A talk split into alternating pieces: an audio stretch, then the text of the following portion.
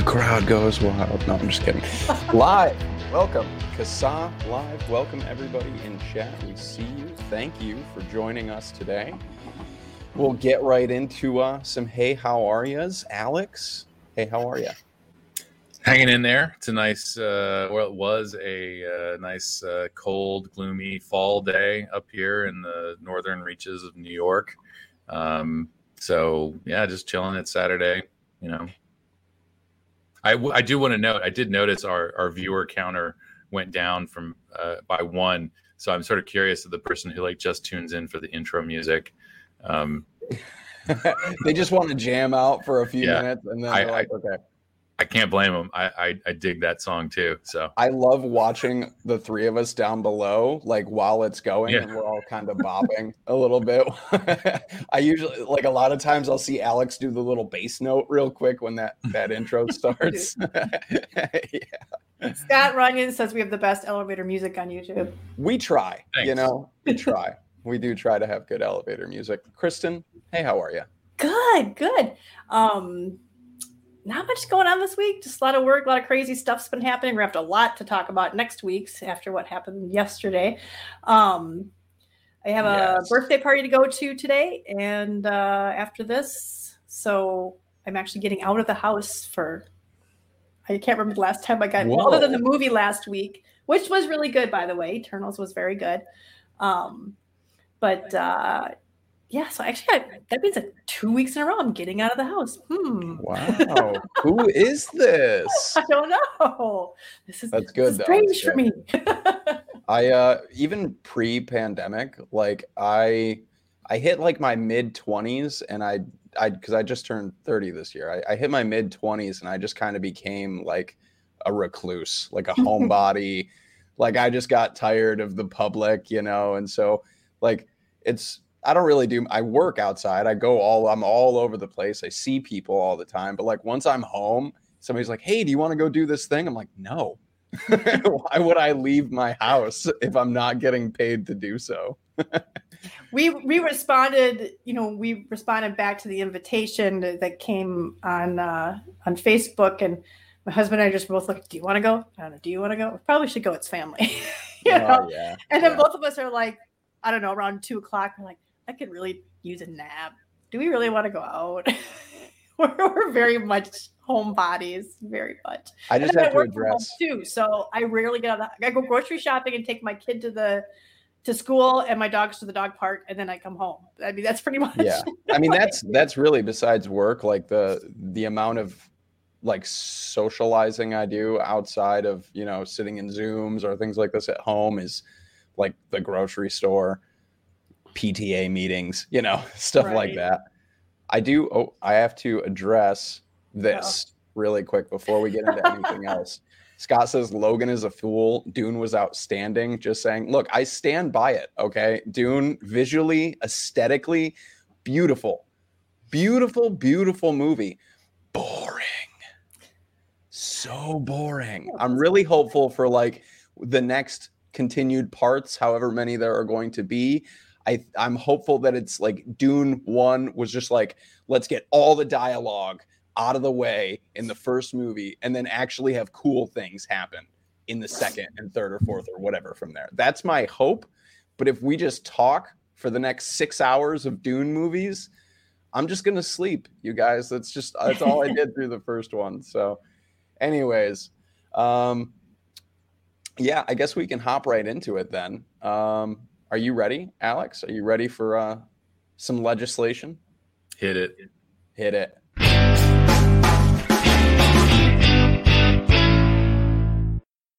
All right, Mr. Clark, what do we have this week? What do we need to keep our ears and eyes on? Well, a lot of updates uh, and continuing uh, engagements here. Um, obviously, uh, well, hopefully, people have now gotten the message that the vapor tax is is back in the language for the Build Back Better funding um, or Build Back Smoking funding, um, and uh, uh, this is on our uh, call to action. Let me get my, my screen share up here. Um, I see everybody in chat has probably number one, already done this engagement, but has certainly uh, seen this uh, on our website uh, several times by tuning into the podcast on Saturdays. Um, and uh, so, yeah, it's uh, it's the same it's the same mess, but with uh, taxes only being applied to nicotine. So this no longer includes a tax on on cigarettes. No longer hiking the tax on cigarettes. Uh, no longer imposing a, uh, what was it a 1600 percent 2000 percent increase on smokeless uh, this is limited to nicotine and uh, here is the very uh, eye-catching graphic about how much people can expect to pay based on the size of bottle they typically uh, use um, so yeah you know the tobacco lobby is strong with the force and managed to convince lawmakers to get these taxes on leaf tobacco products out of the bill. Um, but of course, everybody hates vaping now, and we'll get into that later on. Um, and so the, the the taxable nicotine tax stayed in the bill. Um, and of course, we we continue to have pushback from Senator Manchin and Senator Sinema, um, but uh, it, it, remains to be seen how long they can hold out uh, and um, and whether or not their opposition will be enough to get the nicotine tax out of the bill. Um, and of course, you know, in anybody's conversations with lawmakers or communications with them, uh, always good to mention that this is actually uh, this is not an equivalency tax. This is higher than the tax on cigarettes. Uh, if you applied this tax regime to cigarettes, it would be five to six times higher than what the tax is now, uh, and that is not consistent with the science. Uh, it is not consistent with any notion that these products, that tobacco products, should be regulated uh, proportionate to risk. Um, and really, all this is going to do is, uh, you know, uh, keep people uh, more interested in cigarettes because, at face value, they appear to be uh, less expensive than vaping. and certainly, when you're paying for example, a twenty-eight dollar twenty-eight dollars for a bottle of uh, for sixty ml bottle of three milligram e-liquid, um, that's people are going to feel that. Um, or if you DIY, paying something like a thousand dollars. Um, let's see, I, I, can just get down to the table here. Um, yeah, uh, two thousand eight hundred dollars for a liter of one hundred milligram DIY liquid uh, is insane. And yes, it will apply to DIY stuff. so and this um, is this is all nicotine right? This is not just uh, traditional um, nicotine from from tobacco. This also right. all, covers synthetic. This covers right. TFN. This covers. This is all encompassing. Right. Generally, it is all referred to as taxable nicotine. So any yeah. form of nicotine. Now, of course, people uh, uh, immediately think, well, you know, is that are they going to tax, uh, you know, nicotine replacement therapy? Is nicotine gum going to get this? No, it's not. Uh, typically, what we see in provisions like this are anything approved by FDA as a therapeutic product, smoking cessation product, is not going to be taxed at this rate. This is strictly for uh, you know consumer goods. Uh, I don't want to say recreational nicotine, but uh, just regular old nicotine, not I mean, attached to a therapy, uh, is yeah. going to be taxed. Uh, so that's that's how this stuff goes. So um, for those of you who who may have already participated in this, by all means, go ahead and send another email. Um, uh, we have uh, there is a link, of course, uh, for people to look up their lawmakers, and if you want to, um, you know, give them a call, uh, you can get all of their contact information from our legislator lookup tool. Um, even if you're if, if you don't if you're not a, already a CASAA member and don't want to you know don't want to worry about uh, you know having us collect all your information and count you as a member uh, you can use this tool the only thing it, it asks to use your address and zip code no other personal information just use it as a tool to find your lawmakers and contact them uh, and of course on our our engagements we have all the talking points that you uh, may need in order to make an effective argument. Um, and so everyone is encouraged to do that. Moving right along. Um, excuse me. Um, we are back in Colorado. Uh, Denver, Colorado is uh, looking at a another safety, housing, education, and homelessness committee meeting uh, coming up this this coming week on Wednesday, November seventeenth. Uh, this is at the early start time at 10 a.m. Uh, this has been kind of this vote, this decision action by this committee has been pushed back at least twice now.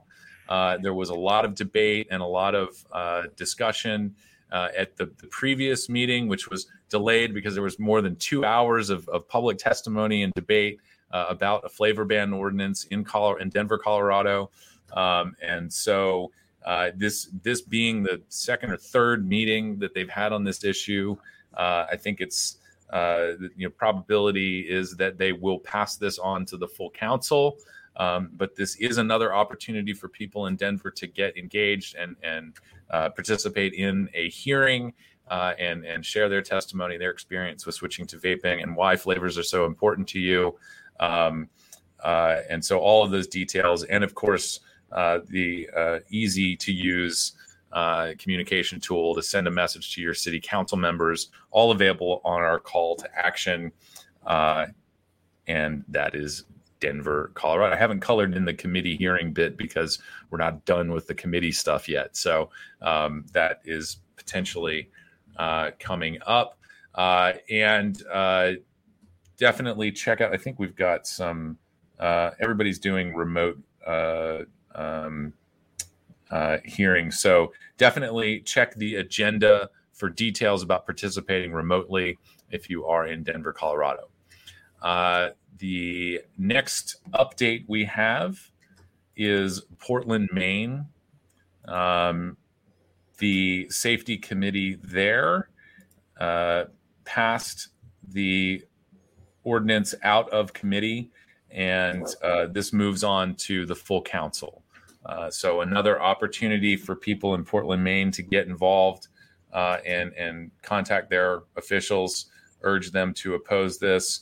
Uh, the next scheduled committee, or sorry, the next scheduled city council meeting is on the 15th on Monday, uh, but this issue has not shown up on the agenda. I'm not sure what the rules are in Portland, how much lead time they need in order to bring this up. It could be something like it's passed out of committee, so it'll, in 30 more days we could see it. Uh, I mean, it's not it's not immediately clear to me how this works there. Um, but all of that to say, the committee did vote to move it on to the full council, so we expect to see this on a city council agenda soon. Uh, and uh, this, of course, again, is a flavor ban. Um, other than that, I think that ends the legislative rundown. Wow. A lot of updates. A lot of Just updates. A, a lot of updates. All right. Well, I wish we had good news this week. That would have been nice. Anyways, I always just get really excited when we have. There's been a few weeks where like most of the legislative rundown was like good news. I was like, yes, we need another one of those weeks. Need another one of those weeks for sure. All right. Well, that being the end of legislation, are we ready to get into some hot takes this week? Do it. All right, let's do the thing.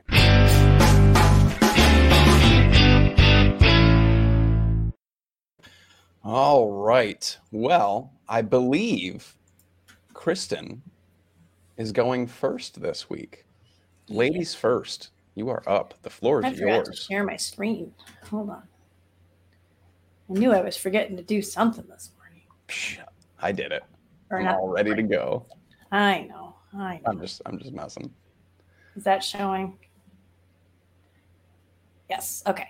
Um so my take this week is talking about that study that came out study that came out with um Heavy air quotes. air quotes. Yeah, heavy air uh, quotes. Yeah, very heavy. Uh, talking about vaping and strokes. I mean, it, it was just your typical garbage. And first of all, important to note, it was not published and it was not peer reviewed yet.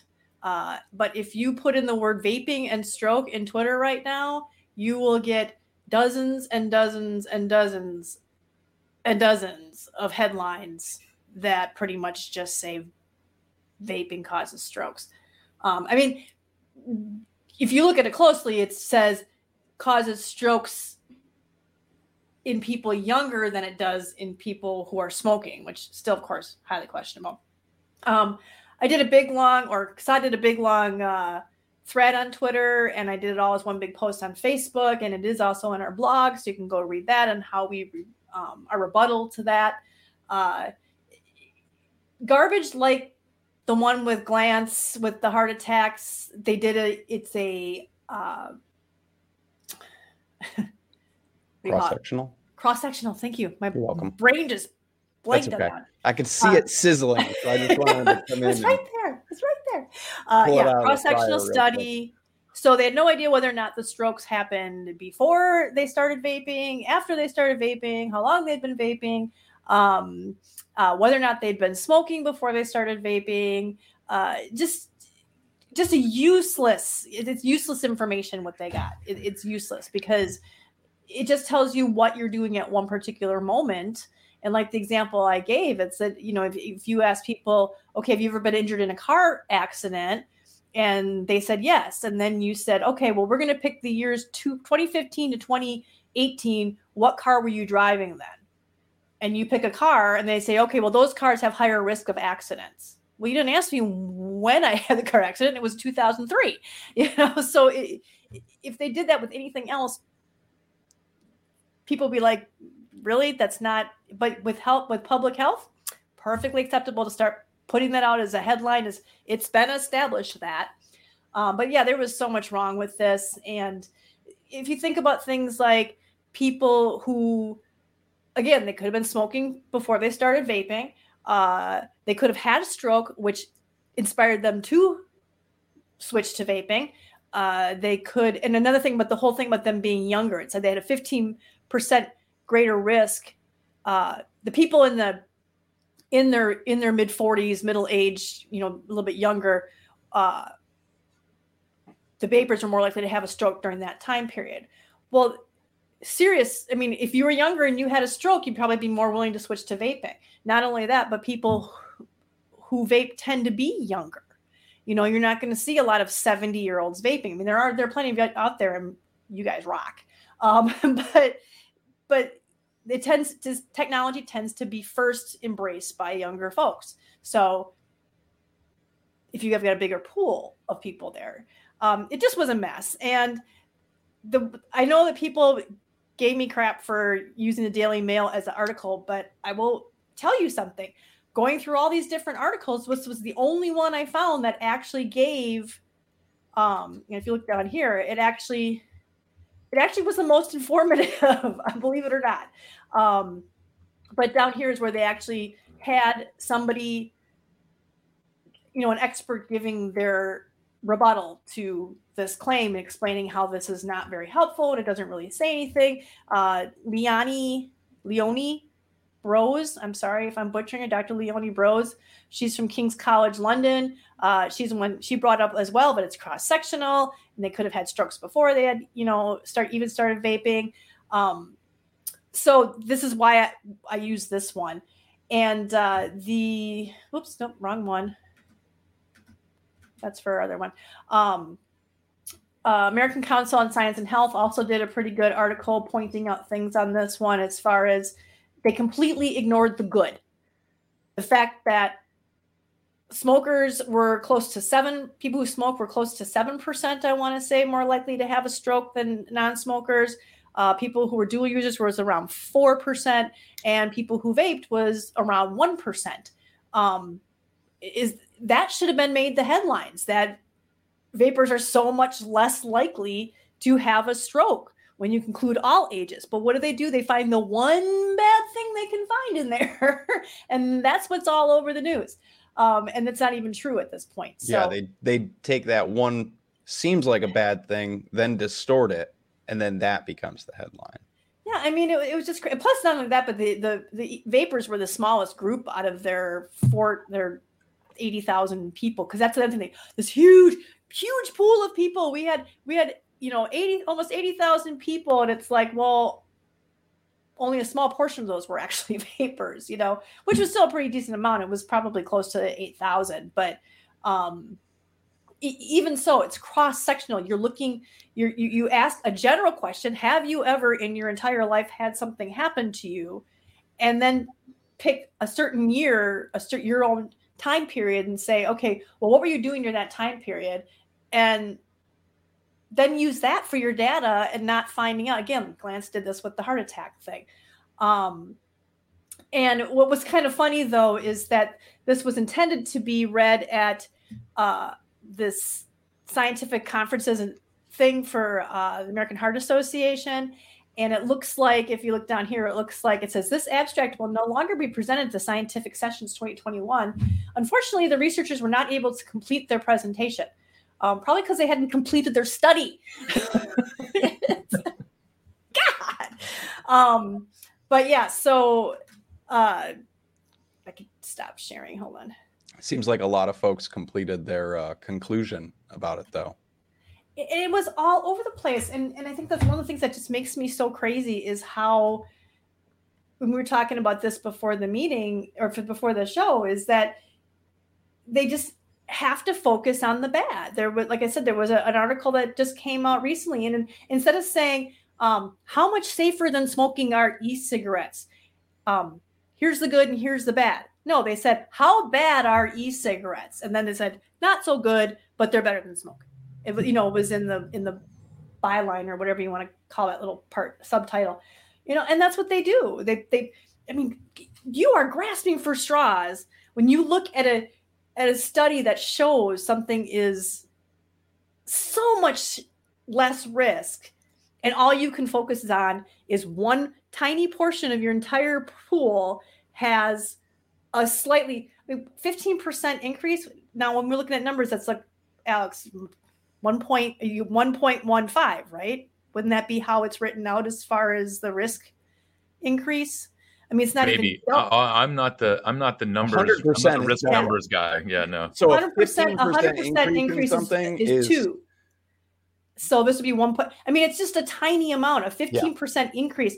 And then you have to look at the fact that people of that age are so already so unlikely to have a stroke to begin with that a 15% increase still is very unlikely to have a stroke you know? So they're they're i'm trying to think you know it's like okay well vaping you have a 15% uh, increased chance than people who don't vape vape as um, seeing a ufo you know, I, I mean, how many people see too, like, it, it's just it just makes no sense, you know, and it just shows you how they they just contort themselves to try to make this seem like a bad thing and that nobody questions it. You know, it's right. all nobody, over the like you said earlier, media. nobody questioned how many of those people had been previous smokers and how long they smoked for. Like even if you're in your mid 40s, if you've been smoking for 30 years, 25, 30 years,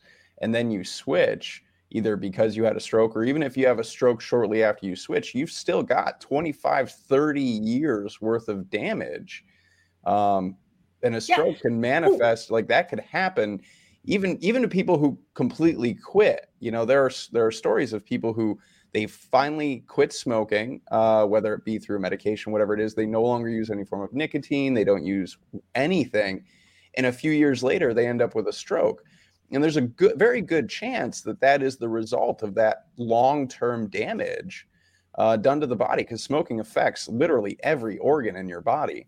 Yeah and i think i put that in the um, i don't remember if i put that in my in the twitter thread or if i mentioned it somewhere elsewhere but i did look it up and i, I looked up how how long after you quit smoking or you know how, how much does your risk of stroke reduce after you quit smoking?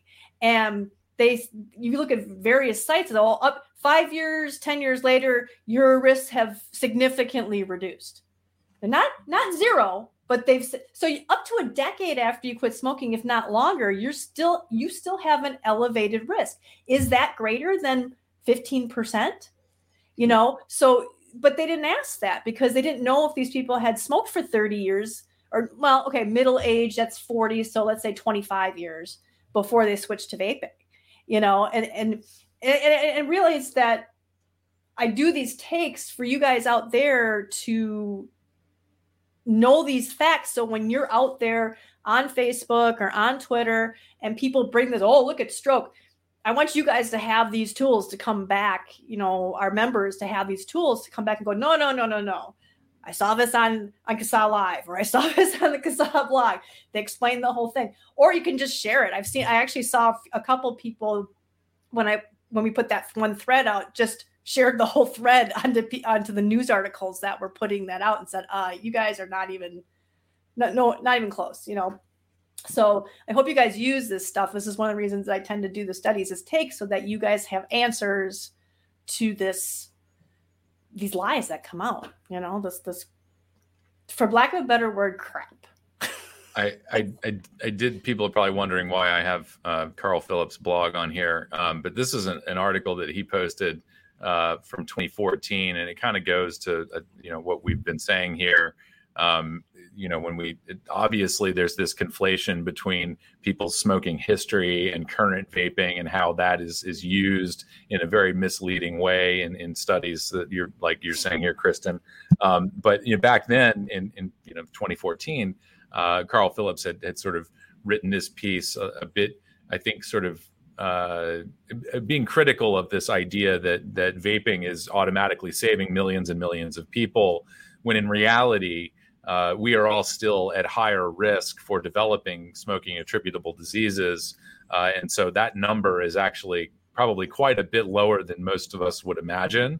Um, right. and, and, and so, you know, all of this, of course, is, uh, you know, in, in service of being as honest and, and, and, uh, and thorough as we can be about the, the long-term effects of, of vapor products being available and not overhyping, you know, the, the, uh, the amount of lives saved and, and being more, um, you know, uh, just more attention to details in, in, in the history of, of, people who smoke. Um, right. So anyway, this is a, a, thoughtful piece, and I encourage anyone to read this. Um, you know, to, to further illustrate that uh, you know we need we need to be having more honest attention paid towards people's smoking history and how that uh, may lead. Of course, you know when people are just pulling. Uh, instances of stroke that happened years before the study period that that, right. that's that's that's not a critical look at, at, at all of these factors. But um, anyway, I figured I'd, I'd, throw this out there for folks to, to reference and, and read. Yeah, and that's a good point. I mean, we're much more honest about everything than they are, for sure. you know? Yeah. Well, we but have yeah, to. And, we're and under way more scrutiny. Should, yeah, and that's something we should always keep in mind because I do sometimes see advocates say, "Well, they do that." It's like, yeah, but they're not under a microscope the same way. Everybody trusts them. Everybody thinks yeah. we're big tobacco or big vape, you know. So yeah yeah, but anyhow, I mean, I think it's great that they pulled the pulled the paper. I hope that they got the message that everybody was sending out there that you guys haven't considered this, this, this, this, this, and this, and how can you put that out there? But even if they don't, I mean, we're not going to see a single retraction in the paper. Hasn't even been published. Yeah, because it hasn't been published. So none of the papers are going to. But I'm saying none of the magazines, news articles, whatever. I mean, pave none of them they're not gonna you know the damage is done and and we'll see later on that that's kind of the plan i mean that's kind of what they do that's that's uh that's their mo yeah. Yeah absolutely. Uh i'm just going to make two quick little points because they're floating around in my brain before i get to my take. Uh one confounding factors as well. Uh not only are strokes you know the result or can be a result of of smoking can be a smoking related issue.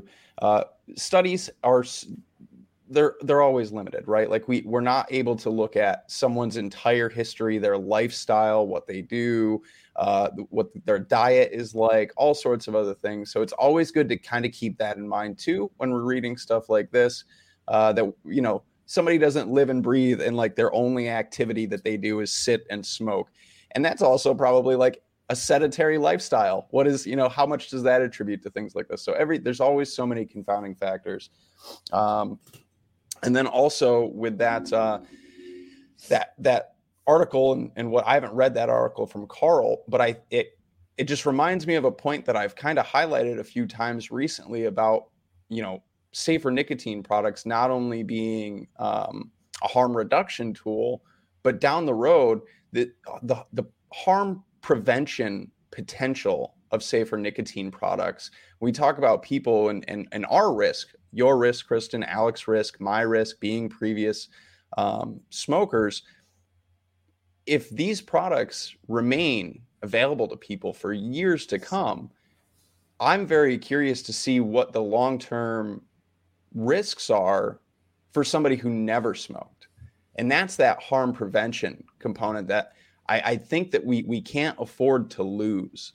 Because if people people like us who have a history of smoking, we absolutely have an increased risk for things like heart mm-hmm. attack, lung disease, stroke, all sorts of stuff. But what is that level of risk for somebody who's never smoked, who only ever vaped?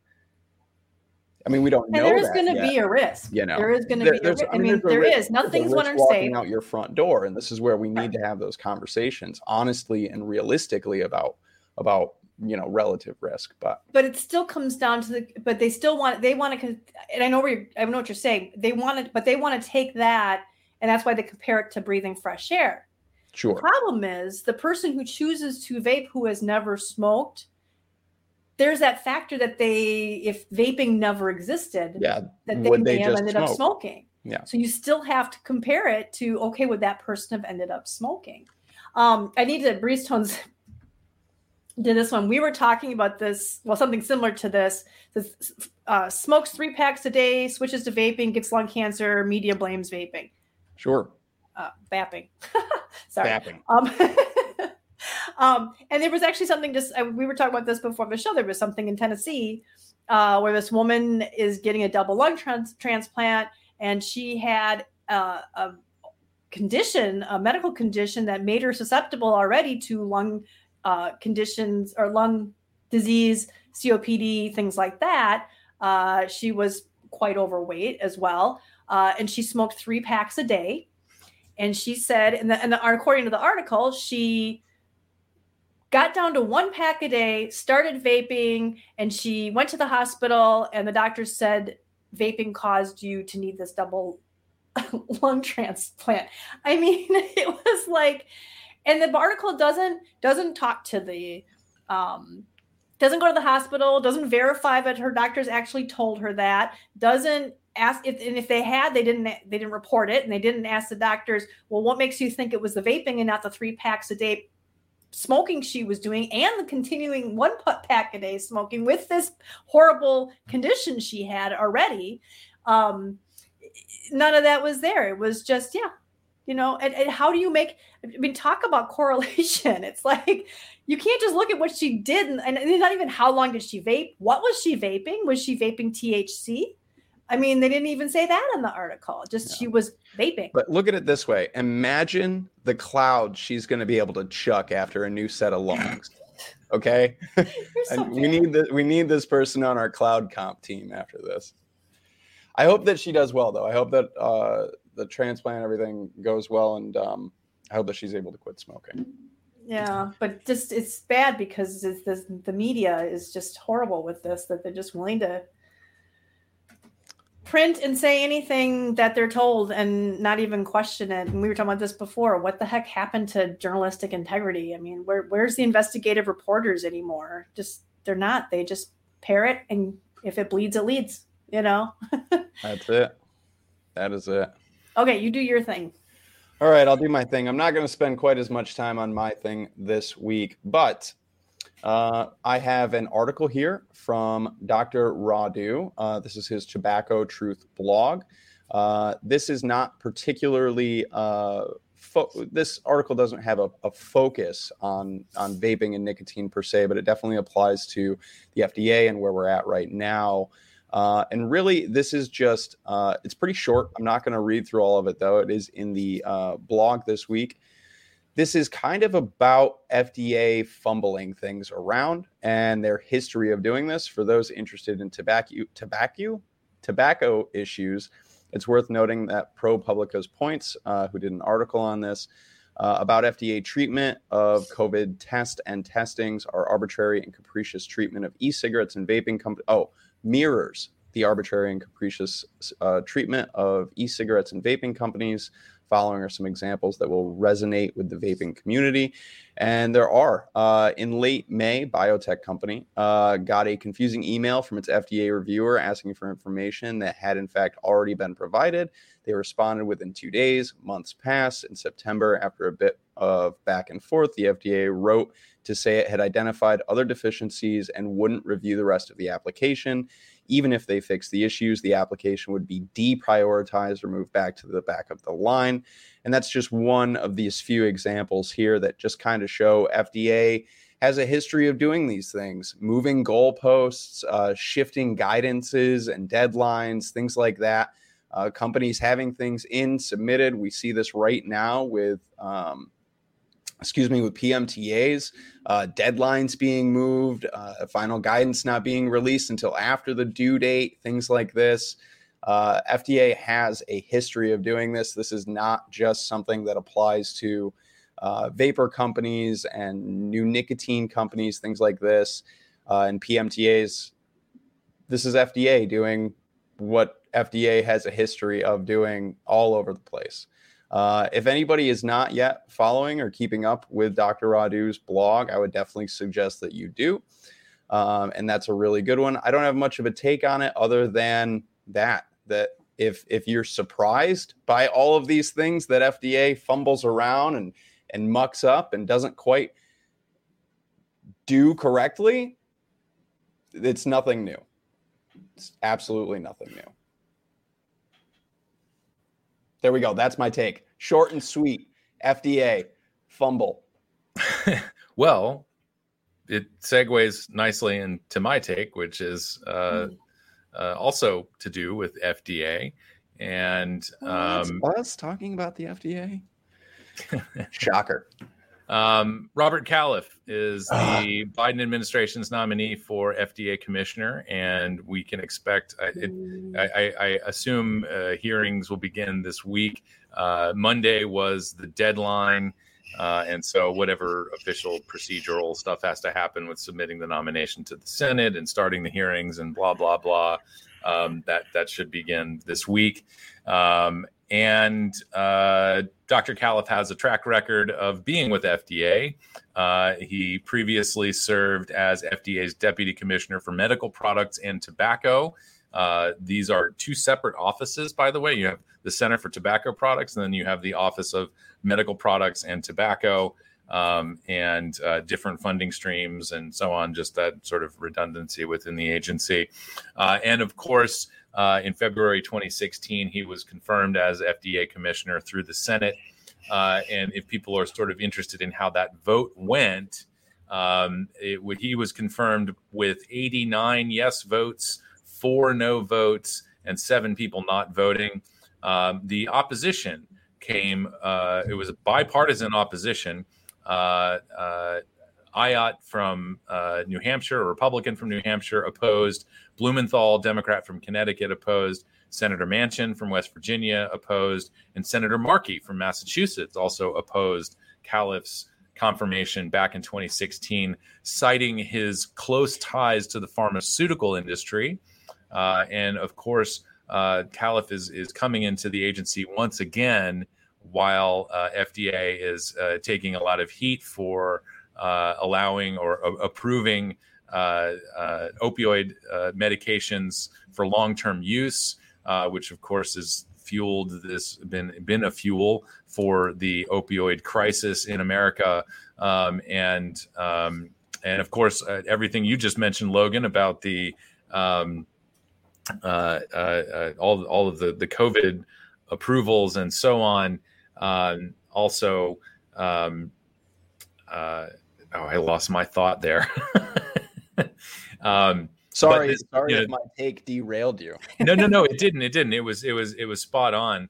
Uh, and it, it's part of some of the, the articles that I, have been reading here. And, and, and, you know, the FDA is sort of uh, working to restore some confidence in in the agency and that they are making the right decisions about um, vaccines and and, and therapies and, and so on. Um, so uh, you know, he's got he's got quite a uh, a list of things to deal with. Um, whether or not he's going to be effective remains to be seen. But the likelihood that he is com- that he's confirmed uh, is is relatively high. Uh, I'm not quite sure how attitudes have changed uh, among people in Congress now, uh, having gone through COVID 19. Uh, also, you know, people's uh, opinions about how FDA is handling tobacco regulations. Um, no matter no matter what side of this debate you fall on, I think everybody is sort of uh, clamoring that FDA is is is doing a really piss poor job of this.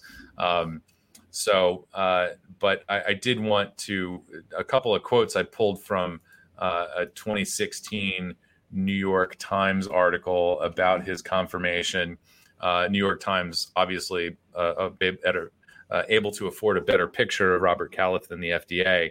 Um, that uh, some of the quotes here are specific to uh, his uh, ties to the pharmaceutical industry. He's done a lot of consulting for the pharmaceutical industry, and you know, also his background is as a cardiologist uh, and, and clinical researcher. Uh, and so he that lends itself well to doing consulting work, uh, and also, of course, your experience with the regulator. Um, but uh, it, interesting sort of double standard here uh, that many many medical experts countered that the industry was a principal financer of research in the United States, and that working with companies did not present an inherent conflict.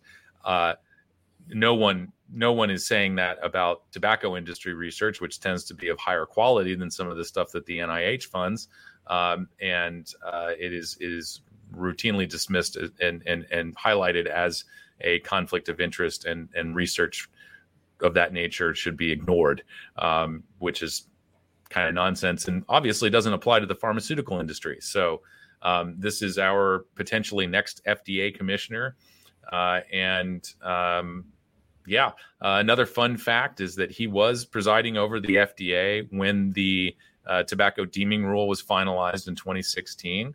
Uh, he took the post in February of 2016 and, and stayed through the end of the Obama administration. Um, so, um, the long and short of it is uh, don't expect any breaks for the vapor industry in uh, Dr. Califf's FDA. Uh, and I would say, arguably, things may actually get worse.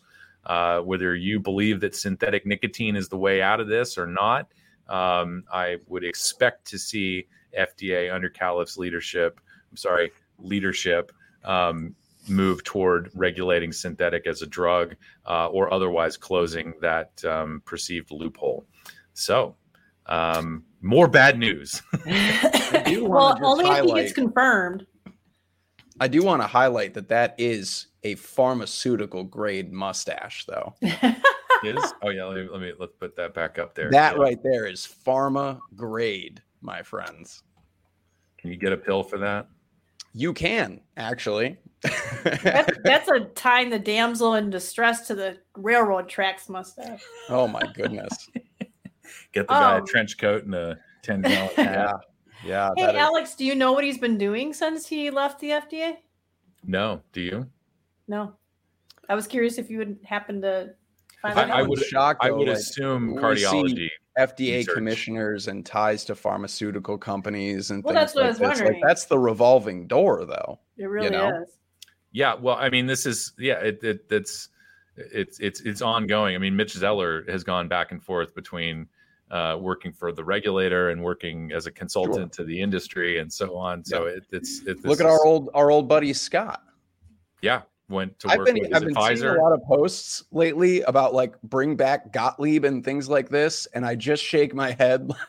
Please no, you know, not that Califf is going to be any better or was, uh, but we need to get past this idea of like, oh well, Gottlieb was was okay, right? Like no, like there was no coin term epidemic pre Gottlieb. Yeah, you know, I, I, I, well, I will say, uh, just to be the contrarian here, uh, you know, out of our options, I would much rather have Gottlieb back at FDA. I'd have to say um, that. And, like and out I, of yeah, I, but think, like this, this falls into like the the let's vote for the lesser of two evils yeah, thing. Exactly. You know, exactly. I, it's like the lesser of two evils is still evil. I, I, I, I agree with that, but uh, out of any of these nominees or people who have been acting commissioners or you know anyone in leadership at FDA, Scott Gottlieb has actually had a more nuanced view of this issue and was part of the leadership that pushed back the deadlines. Uh, and yeah. and he he was not there when the agency succumbed to political pressure to ignore the science and just make wholesale decisions about flavored products. Um, yeah. This is happening. There was, under there's still a the, lot of this damage. Is, this is happening under the allegedly science-driven administration.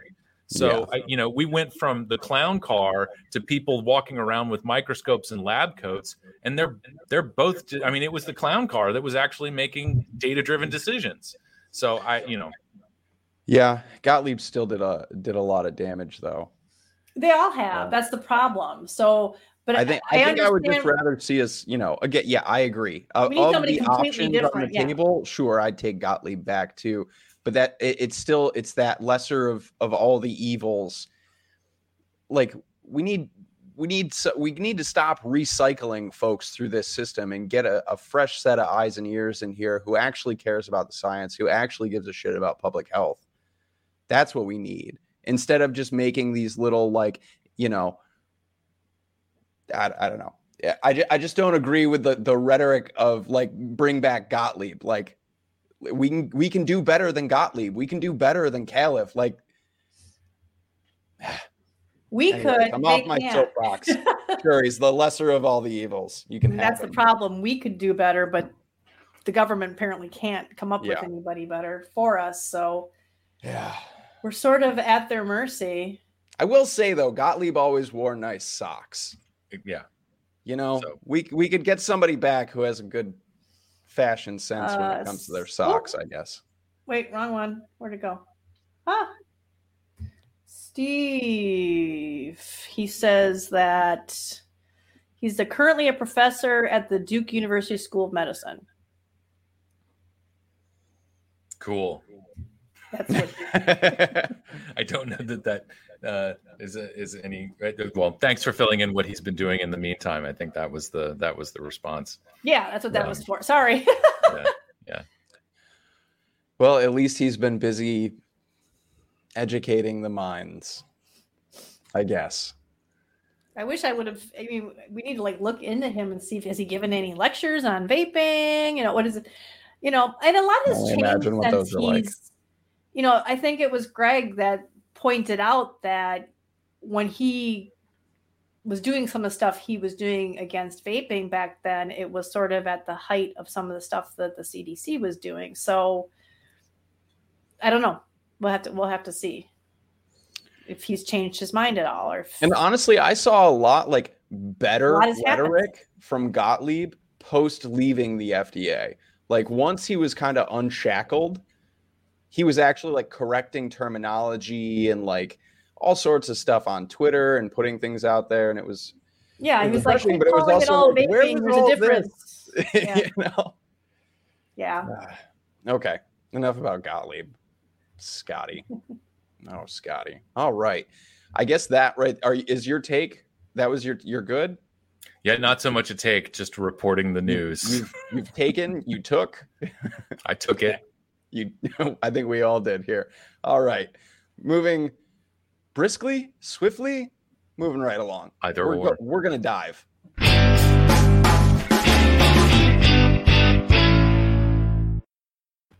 So this week, Kristen has come fully equipped with scuba gear for this deep dive.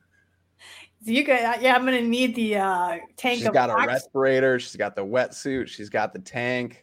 I'm gonna need it for all the talking I'm gonna have to do. Um, somebody give me oxygen. Uh, uh, I mean, respirator is still much better than ventilator. So we'll get you a respirator. True, true. We just don't want you to have to use a ventilator.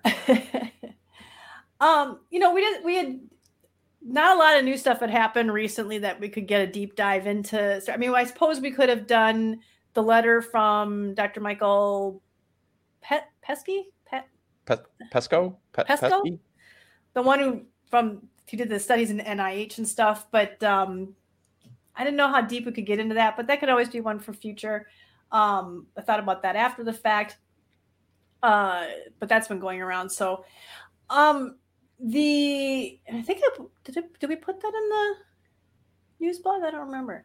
Um, anyhow, I thought it'd be interesting to talk about why they hate us. Why, why, you know, a lot of us, we, Pesko, thank you, Skip. Um, a, a lot of us got into vaping advocacy because we were like, wait, they want to ban this? Why? I don't understand. And way back when in like 2009, we thought, okay, well, we can just, you know, they just don't understand. You know, they think we're big tobacco. They think we're, um, it looks like smoking, so they're confused, you know. And it took a while to get to understand, and a lot of it came from from me personally was talking to people who were smokers advocates. Um, I wouldn't say they're smoking advocates, but I would say they were smokers advocates that, that they had a right. And they sort of filled me in on what had happened up until this point. And I'm like, oh, okay. So that makes sense. Um, and as I was going through and doing some searches and stuff, trying to find a bunch of things, uh, I came across a really great article that I'm going to share. But because uh, this just goes deep, this is this is a long history. It's not this is not something new. This is not they they have had a lot of practice doing the things that they're they've done to get to this point, and it and it went from we're trying to in the 1960s we're trying to end smoking because smoking kills and then it went to smoking kills tobacco's bad and then it was nicotine we need to end the nicotine and now the end game is ending tobacco use and nicotine addiction even though nicotine addiction was never in the original um, the original thing. And that was one of the reasons why we've come to this where a lot of us are still using nicotine. So that's a big thing number one um, some people think that we that they hate us so much because of Juul. Uh, they think, oh, if Juul had never existed, we would be fine. We wouldn't, you know, it was all Juul's fault. And if Juul hadn't done what Juul did, then they wouldn't be attacking us now. And uh, one of the things that I wanted to show with that was that that's not true because if you look at, um, let me see if I can get this now. If you going back to, and you go to our timeline. Can you pull up? I have the timeline if you want. Can you pull it up? I, yeah. I have. I have a. I have the timeline of tobacco control themes. Is that what you're looking for? No, just CASAA's timeline. Oh, okay. Just I thought people would find that was interesting too. That we do have a timeline while I'm looking this up. Um, but uh, the I, I, have so many notes I can't even tell you. But what I want to bring up is first I want to get the Juul thing out of the way. Back in uh-huh. have to pull this up. Um, back in 2014, there was a hearing before the Committee on Commerce, Science, and Transportation. It was in June of 2014. And um, I need to pull this up here. We don't have it on our timeline. No, we do not. Um, but I just thought people would find that interesting that we have that timeline and it talks about where we were, what was going on during those time periods. Um, and I'm I just like to... how Kristen picked the one note that we don't have on the timeline to highlight. of course, that's my luck. Um, I'm just trying to find this, and my computer has decided to just go super slow right now, which is making it worse. Um, but I'm trying to find during this hearing. Uh, Sorry, you guys. Um, there, there it is. There it is. Come on. Um, I'm just to read it. Um, they were, they had pulled all the, I think Blumen, Blumenthal, I think was, you mentioned him earlier. He was one of the uh, people in this who were speaking and, you know, demanding to know why, um, what was going on with Lorillard because at the time Lorillard had purchased Blue e-cigs the year before, and um, this is the. I get so confused trying to do this, and um, which one's that one? Oh, that's the themes one. Okay, sorry. Um, you know, I, yeah, I guess I could. Well, okay, now you put it down. I was gonna say I could start with that. put it back up.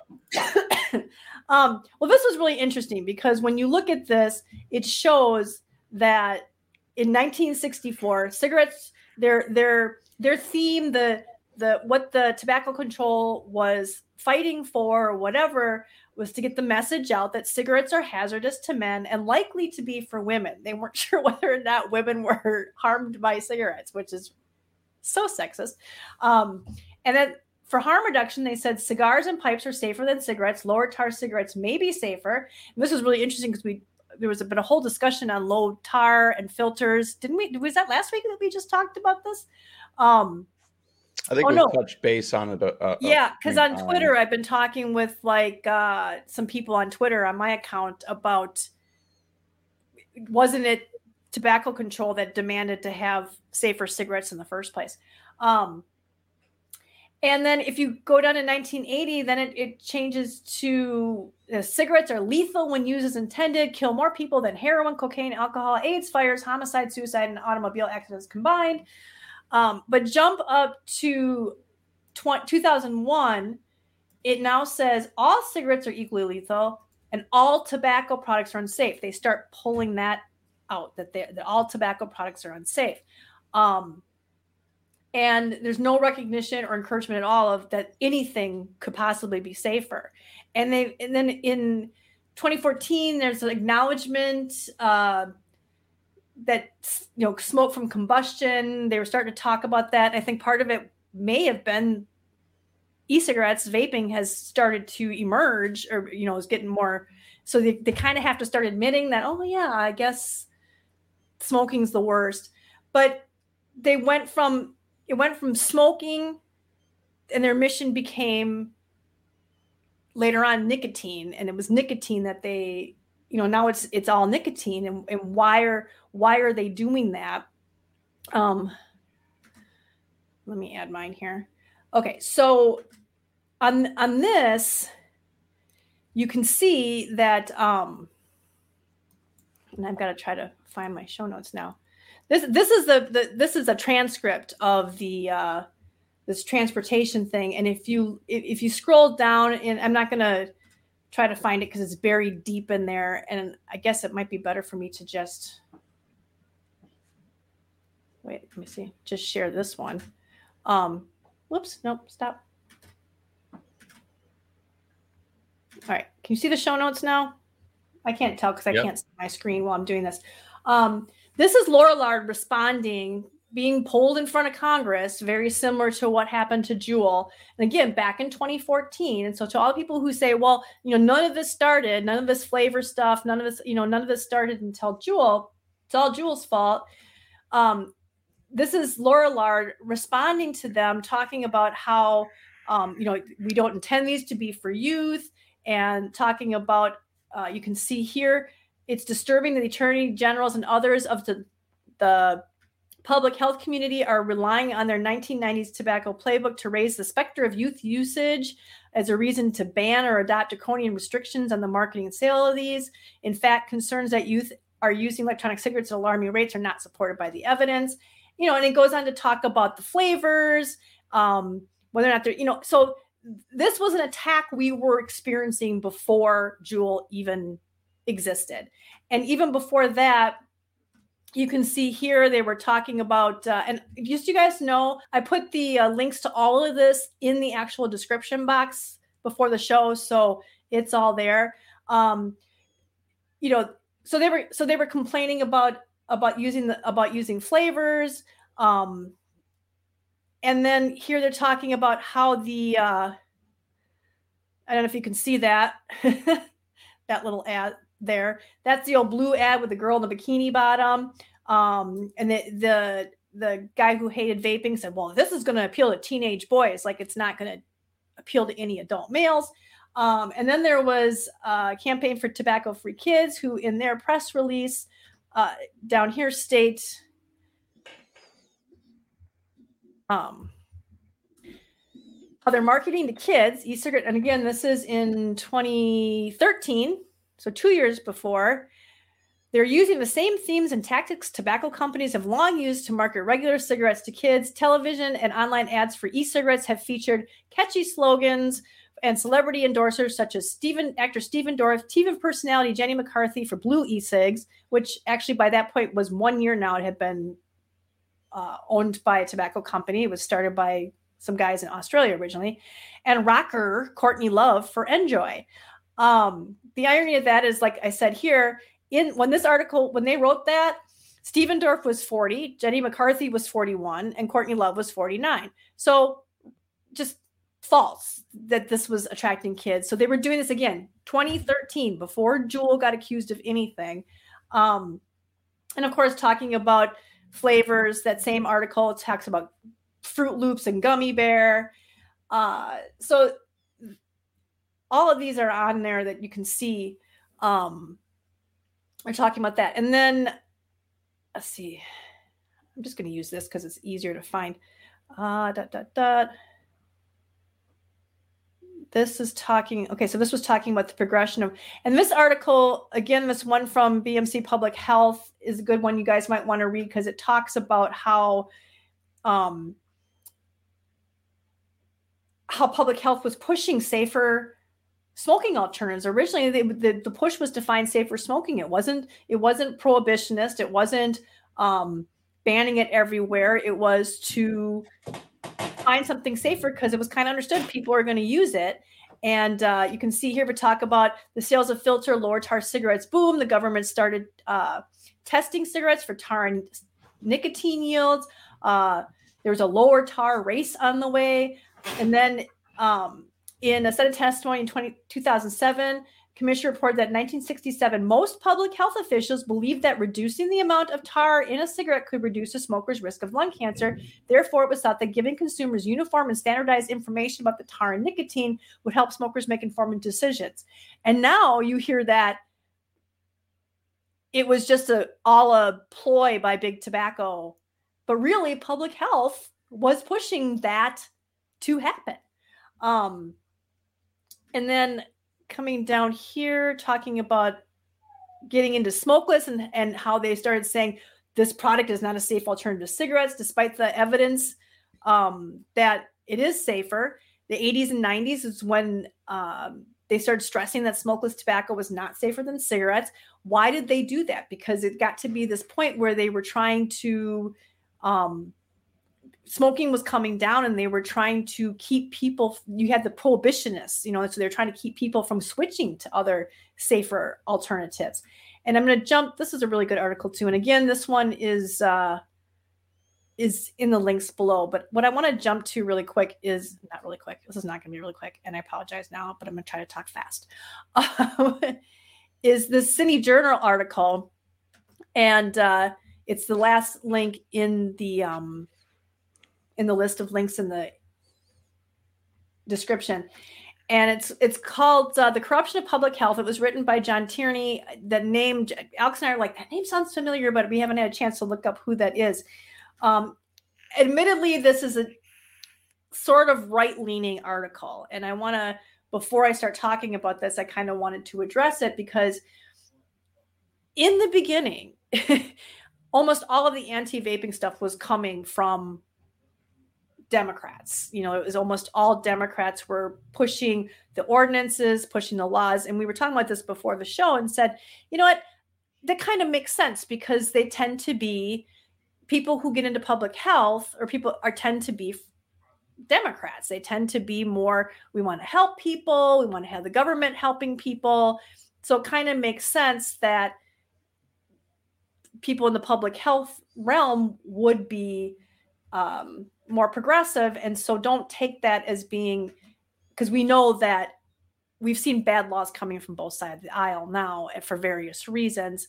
Um, what's the most frustrating is the the prohibitionist attitude from coming from the same people in the next breath who want to have harm reduction for drugs and needle exchanges and safe use things and stuff and stuff like that. So that's that's the disconnect with that. But I wanted to just kind of put that first that I'm so I apologize. This is 2017, and there is a lot of sort of progressives, progressives, and so don't take offense to that. Um, but uh, how do we? How did they get here? How did they get from um, from we need to help people who are smoking, help them stop smoking, to we need to ban e cigarettes or ban them using them outside and crazy stuff like that. Um, and they're talk he talks about the disinformation campaign. Um, I just want to see where did I start? Okay, this was this was an article that he was uh let's see Having noted that smoking can lead to illness, public health specialists now identify smoking itself as a disease, something inherently undesirable that happens to unwilling victims. So, creating people who smoke as a victim was like sort of a first step. To rescue these victims, public health officials sought a smoke free society. Okay, so now we're smoke free. They lobbied for bans in smoking indoor places, reasonably enough why should taxpayers using public property be involuntarily subjected to smoke? Okay so they all they all successfully did that. Okay so the problem is is that the activists always also successfully fought for state and local bans on smoking outdoors and in private bars and restaurants and now that's uh, multi multi unit uh, housing and things like that. Um, but specifically the outdoor thing and stuff traveling through walls it's like un, that claim, unlike the Surgeon General's landmark warning in 1964, was not based on rigorous empirical analysis. It was led by the Environmental Protection Agency and the CDC. The new generation of public health activists cherry picked studies and massaged the data to support claims that secondhand smoke was causing thousands of cases of lung cancer annually, and that banning it in some towns brought dramatic declines in the rate of heart attacks. And we all know that's the Helena um, heart attack miracle. And who did that one? Glantz. Um, so long-term studies has subsequently debunked the alarms, but anti-smoking activists remain unapologetically convinced that the ends justify the means. And it was that word, it was that sentence that I read that first part about because the ends justifying the means is an important thing. That's the mentality that you have to keep in mind that we're up against. You can't just think it's all about the money, it's all about big tobacco, it's all about big pharma, it's about um, MSA and, and, and all that kind of stuff. How did we get to where we are where this where these people have such power over all these other people? And one of it was lying about secondhand smoke. Um, because the ends justified the means. And so what they're doing now is still an ends justifies the means thing. Uh, it's and here was an interesting thing that they said. Da, da, da. The new prohibitionists were also disturbed by some smokers switched to smokeless nicotine products like snuff and chewing tobacco. As Surgeon General in 18, 1986, uh, Koop denounced the tragic mistake of replacing the ashtray with the spittoon. Once the public health establishment changed the goal to a tobacco free society from a smoke free society, it became taboo to point out how comparatively safe smokeless tobacco was. When, when Brad Rodu, an oral pathologist now at University of Louisville, which we all know him, right? Uh, interviewed, reviewed the literature in the 1990s. This is how long he's been doing it, you guys. Um, he estimated that smokeless tobacco eliminated 98% of the harm from cigarettes. Smokeless tobacco, vapors, keep this in mind. This is tobacco. Not all tobacco is bad just because it's tobacco. Um, and the American Dental Association, as well as the National Cancer Institute, denounced him, and the National Institutes of Health subjected him to a year long investigation just for telling the truth. Uh, but his estimates were an understatement. Researchers reviewing the literature in 2009 concluded that it's actually 99% safer than smoking. And then it goes on to talk about Sweden. Um, the abstinence only strategy, also known as quit or die, has manifestly failed. Despite a half century of anti smoking campaigns, more than 50% of adults still smoke in the US and in every European country except Sweden. Um, and then let's see the these people know of the dangers but persist because of another fact that prohib- prohibitionists refuse to accept. Nicotine provides real benefits. That's another problem. It's it, you only use it because you're addicted. That's they've sold that narrative because they don't want people using it. It's a prohibitionist ideal basically. Um so and i think i think that was pretty much th- this whole article you guys i'm not going to read the whole thing obviously but i was just trying to find the highlights here. Um this was one of them. There's also a large financial angle. The campaign against nicotine, and you know, it comes to that. There's idealism, and now the financial angle. The campaign against nicotine is being conducted by what uh, economists economists call the Baptist Bootlegger Coalition, named for the Baptist preachers who campaigned for blue laws. Blah blah blah. We have heard that. We've heard that when we're talking with uh, Jacob. Um, in the anti-nicotine campaign, the Baptists are the health, public health officials and nonprofit groups that denounce e-cigarettes. The bootleggers are the industry profiting by suppressing competition from vaping. One's a pharmaceutical uh, industry, and obviously, you know, because it competes with their products, and then of course, there's also the um, the tobacco companies, which you know, basically, if they can get the regulations, then they get to corner the market. Is where that comes down to. So, um, think that I got to get back to the screen where I can see what I'm doing. Um, so yeah, uh, that's that's sort of a history right there. But you can see that it's it became it went from smoking to tobacco and now it's tobacco and nicotine and i think one of the links i have there is the one for the american heart association did i read that one yet did i include that one um basically the heart association put out a thing. They were talking about the end games e-cigarettes threaten the tobacco end game the tobacco end game ending tobacco use and nicotine addiction in the us is within sight. About 14% of people in america smoke. The goal is to drive that rate do- down below 5% to save millions of lives. Um, and you can see there that they're they're conflating smoking with tobacco again, you know, and nicotine use. It's like they go they went immediately from we need to get rid of tobacco tobacco endgame ending tobacco use and nicotine addiction in the US is within sight. About 14% of people smoke. So they like they they did they said tobacco, they said nicotine and then they went into the statistics for smoking. Not for tobacco, not for nicotine, but for smoking. Um, and I think a lot of it has to do with it. Looks like smoking. Uh, what are they going to? I mean, there's a whole section on there about what the um, what was that? The March of Dimes phenomenon. Have you heard of that?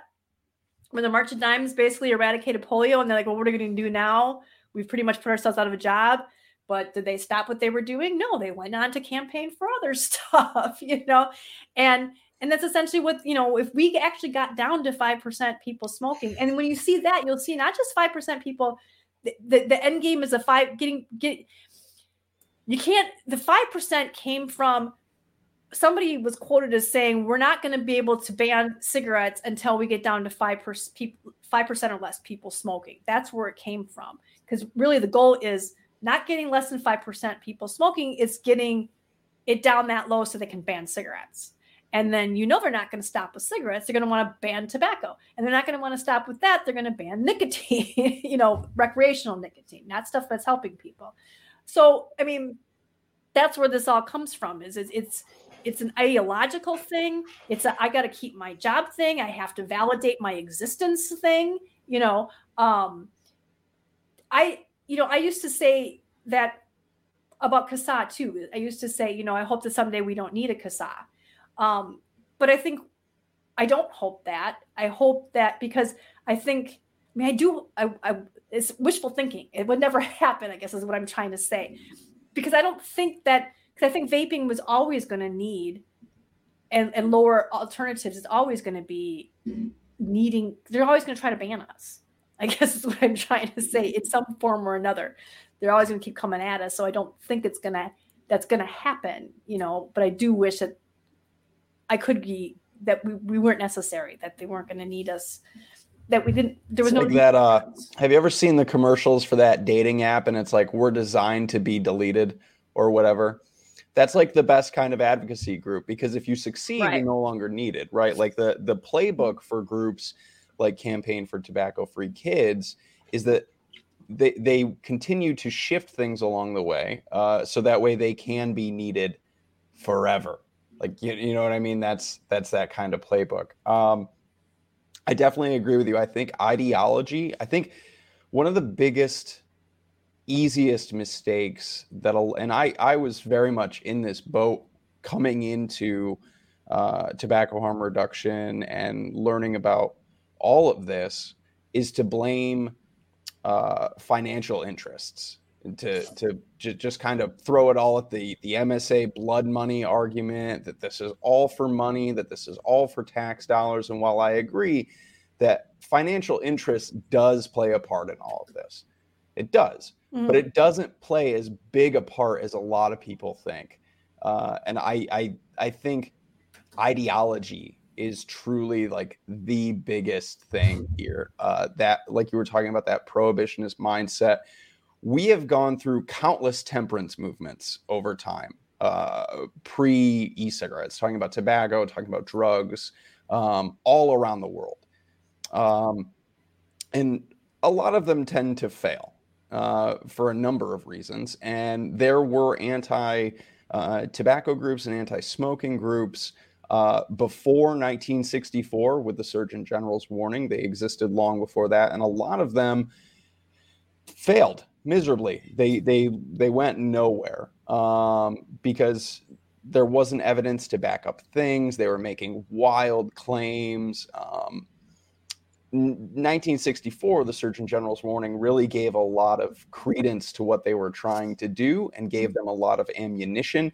And that's kind of a really big turning point at least in America, with anti-smoking and anti-tobacco groups was the 1964 Surgeon General's warning, hmm. or the report, excuse me. Um, but yeah, I agree. Ideology is is is one of the biggest driving factors here. It's why science is ignored and and pushed to the side. It's it's that quit or die, abstinence only mindset that not only drives a lot of the the tobacco rhetoric in this country, but all drugs uh, in this country. Um, I wanted to again highlight. I'm going to highlight two books really. I'm not going to spend a lot of time on this soapbox. Kristen, you did a phenomenal job going through that, and we are quickly approaching uh, the end hour here. But I know that we've already talked about this book, and we had Jacob on the rediscovery of tobacco, um, smoking, vaping, and the creative destruction of the cigarette. Jacob does a pretty good job at kind of summarizing a lot of that history, uh, kind of shortened down quite a bit. There's a lot to this book, um, but that history of anti smoking is in here, and, and, Jacob does a really good job covering it. I would like to really, when we talk about the history of anti smoking, uh, this is a phenomenal book right here and is really just to focus on that, where Jacob's book covers not only that, but a lot of other topics along the way this book uh, from Christopher Snowden, uh, Velvet Glove Iron Fist, which is literally a history of anti smoking, really goes through history, like not just American history, uh, but around the world, anti tobacco, anti smoking, and, and how that rhetoric has changed, those groups, how they, they came to rise and fall over time, and where they really got a foothold here in this country. And then also how the groups from here have also influenced countries around the world along the way uh, with this same kind of this same ideology, these same practices, the same playbook.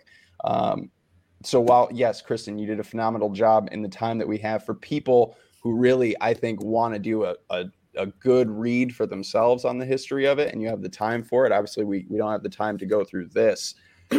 This is a phenomenal book uh, I, I do really I, it is a phenomenal book, and that's one of the first books. And he, I learned a lot from him. But I do really recommend people click that corruption of public health article. The, yeah. the reason I came, and I'm going to try to do this really quick because the reason I came across that article was I came across a podcast or something that was interviewing him, and just a quick quote.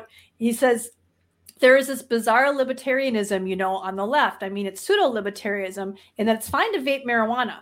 You know, it would be all right, but the war on vaping is just the strangest thing. And it comes out of this sort of prohibitionist streak from the left progressives had this since the original progressives in the 1920s. They were among the leaders to ban alcohol. And, you know, it's the old joke about the left that everything that is not mandatory forbidden, basically. Not everything that's not mandatory is forbidden, basically. Again, this is that whole, you know, this is kind of rightly. And so after the dangers of smoking became evident, the public health establishment spoke out forcefully against them in 1964. But at that point, um, public health establishment was still considered itself doing public things, they would do public education. They would, you know, their tradition was doing public projects to stop infectious diseases from spreading and doing vaccines. That kind of things that are genuine genuine public missions, they are public goods that the government should provide. But the profession has become dominated by people on the left that their real goal has become more just expanding government power over us and expanding that any behavior that strikes them as objectionable, therefore the government should get involved in regulating that. Now we know the right does that too. Um, they became so fixated but here's the part. They became so fixated on against tobacco that whereas the original you know war on tobacco had been simply to warn people about the dangers of smoking. The goal went from being a smoke-free society to a tobacco-free society. So they became against nicotine in any form whatsoever and they spoke out against smokeless tobacco and basically hid the fact that smokeless tobacco eliminates 99% of the harm of cigarettes um, and when vaping came along, even though vaping seems even safer and it's been estimated eliminates at least 95% of the dangers, it's probably more than that. Um, it was because the nicotine and it looked like smoking, you know, and they are kind of fundamentalist Baptists who objected to dancing because it looks like sex. And therefore, the fact that it looked like smoking and involved nicotine, therefore it must be bad. So that was that was kind of and again, I warn you that, you know, he's kind of right leaning.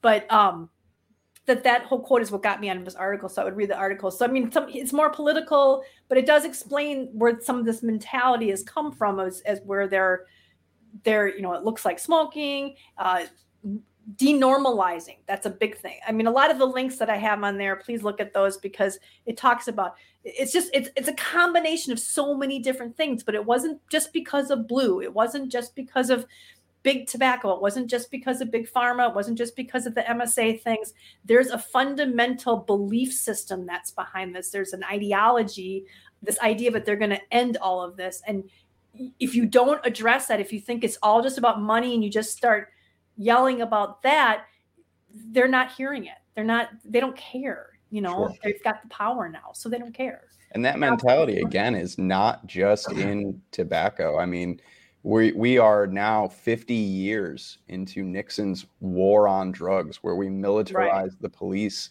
um, against communities, against drug users, and that's and it flies in the face of all evidence uh, as to whether or not this war on drugs has been successful. If anybody won the war on drugs, it's been drugs the whole time.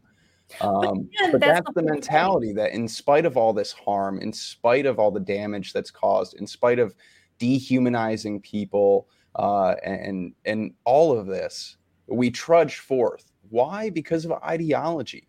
Uh, it's the only. It's ideology. You know, when when you have people who are very much set in that that mindset, unwilling to change, unwilling to learn, um, that can be a really hard that can be a really hard thing to tackle to go against. And I think the war on drugs is specifically a really good example of just how difficult uh, changing that kind of ideology can be, especially in government and particularly in public health.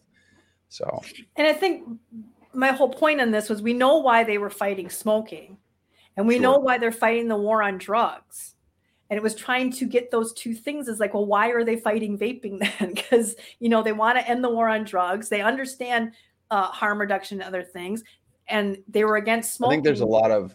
So I was trying to explain to people, you know, the whole point is, you know, you consider and show the history of smoking and, you know, anti smoking, I'm sorry, but that still doesn't quite explain why that continued into vaping and why it turned to nicotine and do you know what I'm saying? And and yeah. it doesn't make any sense that the people who are trying to end smoking, end the war on drugs, are trying to start a whole nother black market and all that kind of, I don't know. Yeah. I'll be quiet. Alex, did you have anything to say on this? It's been Colby, Logan, and us and me.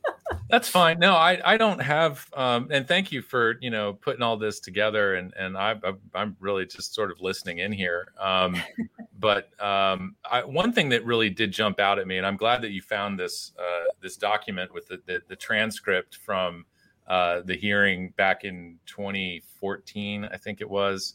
Um, but this quote, this is a response from uh, um, uh, is it Jason Healy from Blue um, in part of his remarks and talking about uh, the, the marketing. By the way, if you just sort of do a word search in this document, marketing shows up 157 times uh, in this transcript. Some of that is related to some of the the uh, the pieces of, of, evidence that they submitted, um, but also just the, the, the overwhelming theme of the discussion was marketing. And at the time, I remember watching this this hearing and hearing Blues uh, or Jason Healy's response. Also, Lorillard was part of this, but you know, part of their response was, you know, their voluntary restrictions, such as limiting ad placement to media and events where the target audience is at least 85% adult, uh, or ex- match or exceed restrictions adopted by comparable adult consumer product companies. Uh, and, and, and this is, you know, this is not just a matter of Uh, uh, uh, Blue uh, adopting these standards voluntarily, these standards, what Blue was doing, met or exceed federal regulations on marketing of adult products. And so, even being given that information that did not seem to impress the committee as you you know have read or, or, or listened to all of the other things they just sort of kept hounding on flavors and this and that and and really it's if you're going to as a committee ignore that response from from the industry of we are already adopting marketing standards that meet or exceed what is essentially federal marketing standards uh, then it is clear. I think it was it was clearly demonstrated in that hearing that they had no interest in having a critical discussion about this. They simply just wanted to beat these people up in public. Right. Uh, don't uh, you know? Uh, what is it? The, the, quote from "Thank You for Smoking." Uh, Let it be known that the public beating has not gone out of style. Um, yeah. You know, here we are, uh, at, at least a decade since that movie was put out, more than a decade since that movie was put out, and Congress is still doing this. They did it to Janet Woodcock. They'll do it to CEOs of vapor companies uh, now and into the future. Um, and so it's all a big flex, though. You know, it, it is. The public it, buys into it because when, you, especially with tobacco companies, because big evil tobacco, uh, you know, they're liars. They've caused all this harm. They've made all these victims, and and it's so easy for people to not see past that when they see Congress, all good, all knowing, all justice, you know, Congress like this. Nobody thinks America. that about Congress. Nobody thinks that about Congress. Nobody thinks that about Congress. i hope not. I hope they may think that about uh, you know but cancer, heart, and lungs, but they don't think that about Congress. tobacco companies and and things like this. It's so easy for them to buy into it because we've been taught for so long big evil tobacco. So anytime we see them getting beat up, yeah, I, it's I mean, like a know, rallying well, cause. So, you know? so here's here's the deal: tobacco companies screwed up. That's not up for debate. They misled the public for years about yeah. the harms associated with smoking before the smoking the Surgeon General's report. And and I uh, just to echo Michael Cummings, Cummings Michael Cummings or Michael Cummins uh, statements on a, a seminar a several months ago, back in the summer.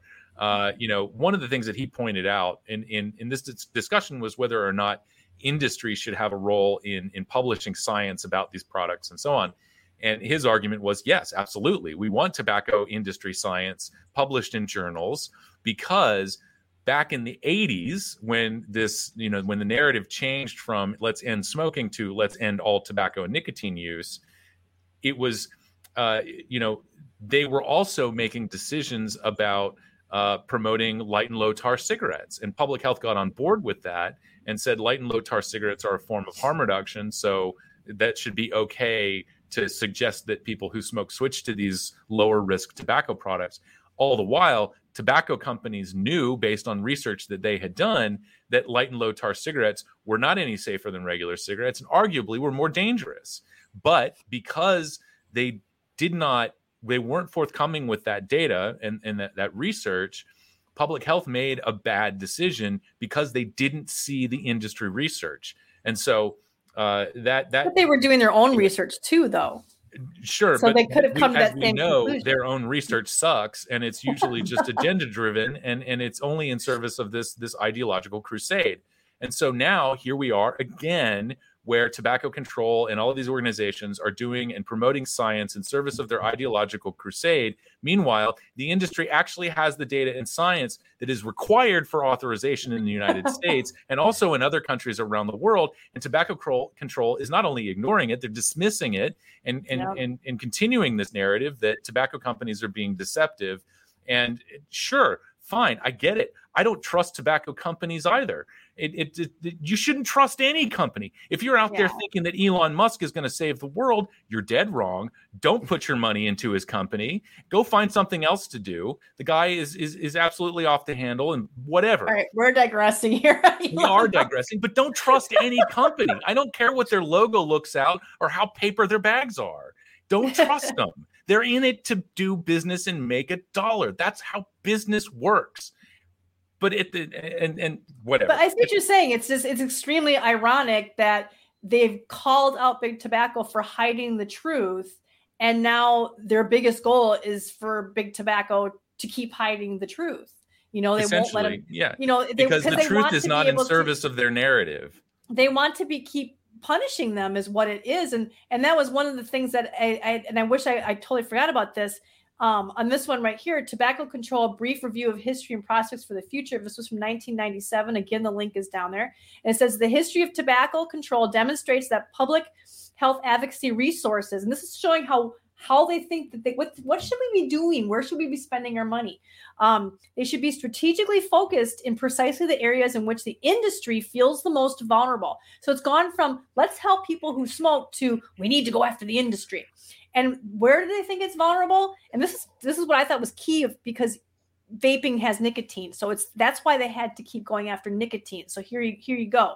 Eg nicotine addiction regulation of nicotine, and environmental tobacco smoke, which now and environmental vapor, rather than in areas in which the industry maintains a vocal presence for the purposes of public relations, e.g., youth access. So that's a key thing right there that says that's that's why they're going after nicotine because if they way back in 1997 it was we have to stop the nicotine. We have to stop the industry. It's all about killing the industry. It's no and just letting people kill themselves you know not the actual person who's smoking.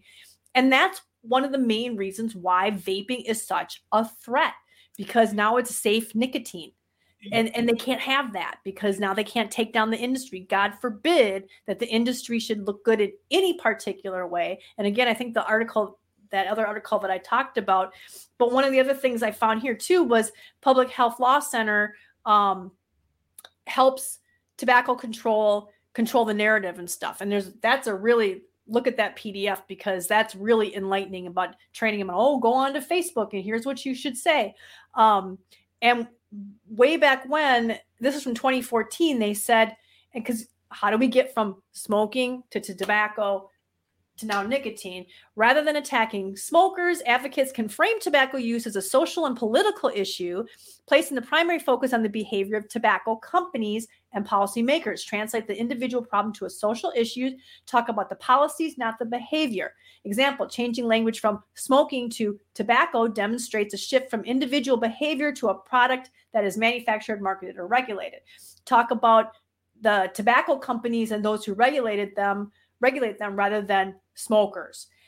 And they're not doing this because they give a shit, excuse me, they care about um about people who smoke. They're not changing that because we don't want to hurt the feelings of people who smoke. We're doing that because it's manipulative and we can get people sure. to do what we want. It, it so that seems on that way. face value like more humane, more empathetic towards. But that's not what they're doing. Towards people who smoke. Clearly, they're not doing it for smoke and mirrors, right? It's not. Yeah really that they care. It's just the way that they're framing their attacks.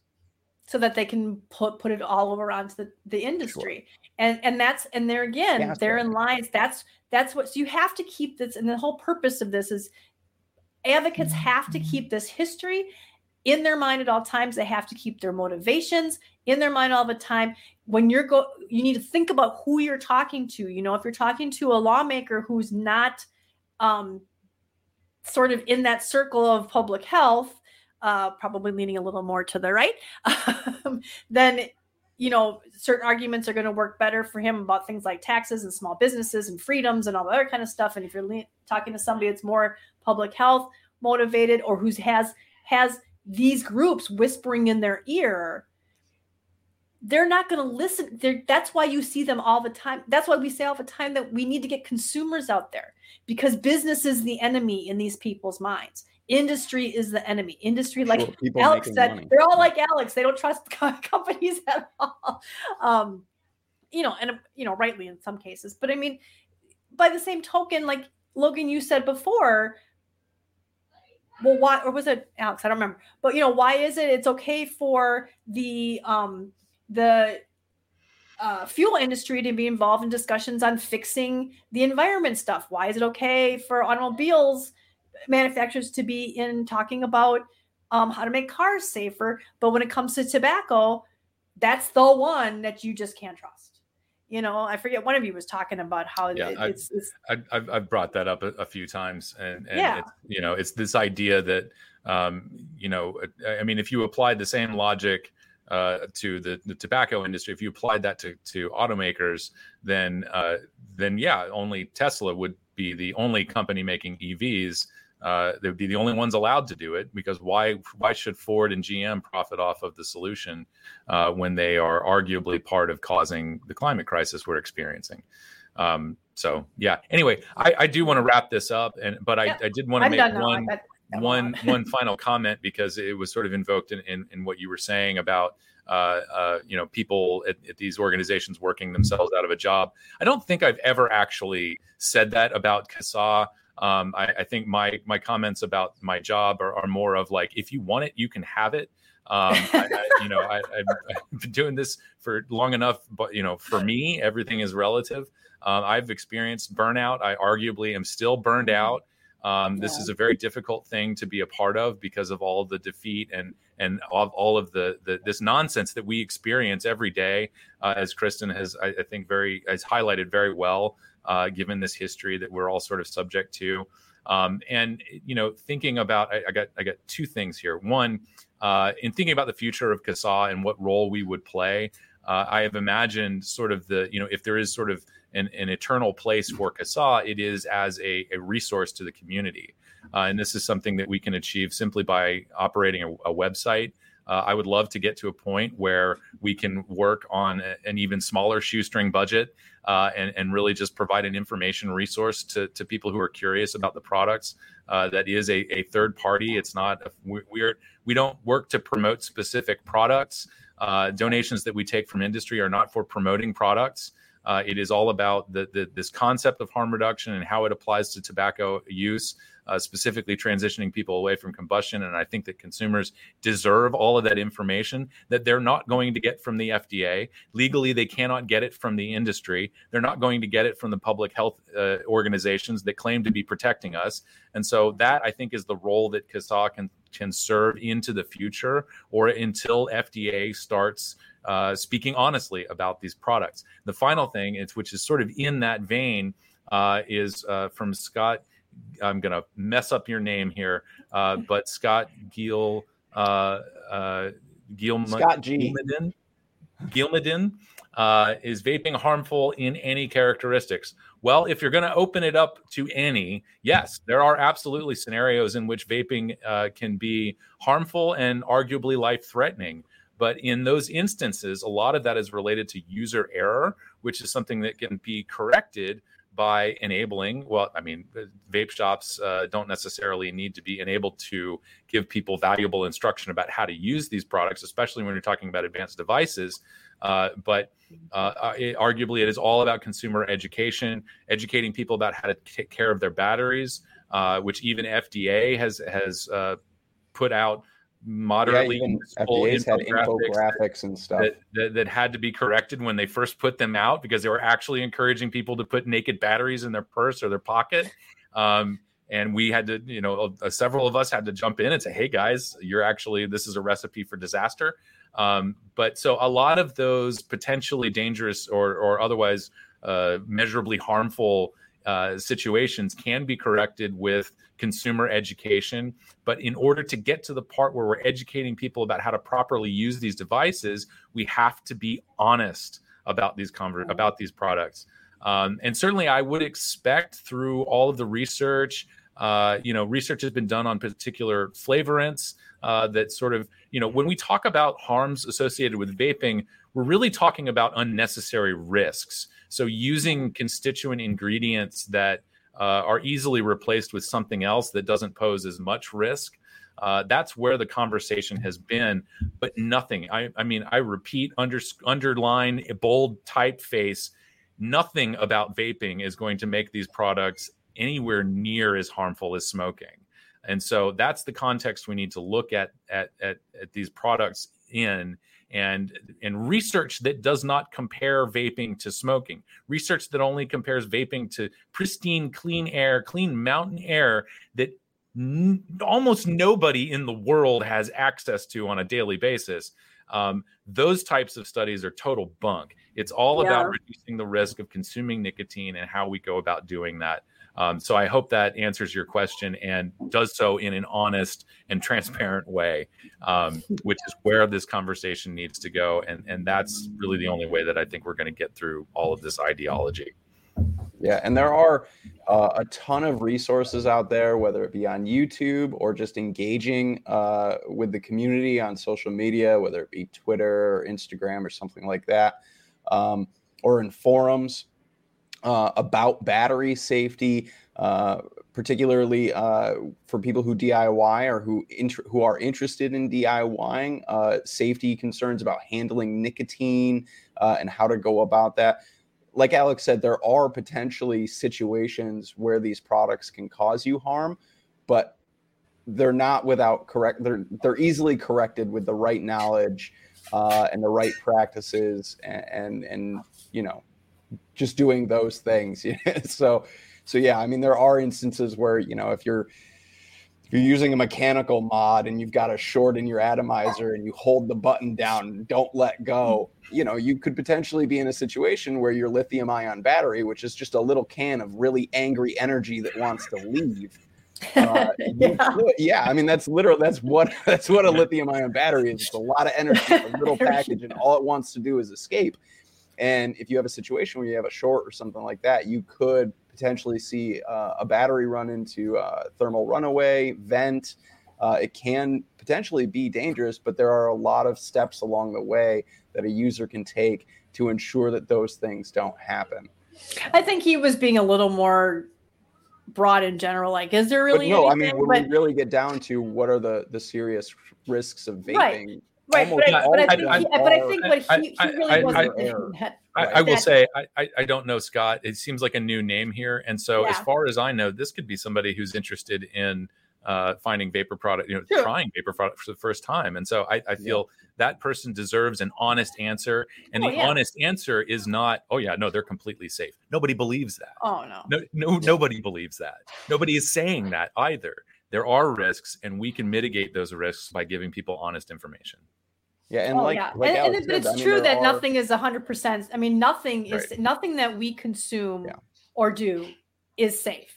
hundred percent safe. Nothing. You can name anything right now, and there's nothing that's hundred percent safe. Like so everything needs to be relative, and that's what gets lost in the conversation most of the time. Is relatively safe and it, usually GRAS, you know, generally regarded as safe. That's what the term they usually use when they're talking about things that they're generally regarded as safe because the risks are so low that most people think of them as being safe.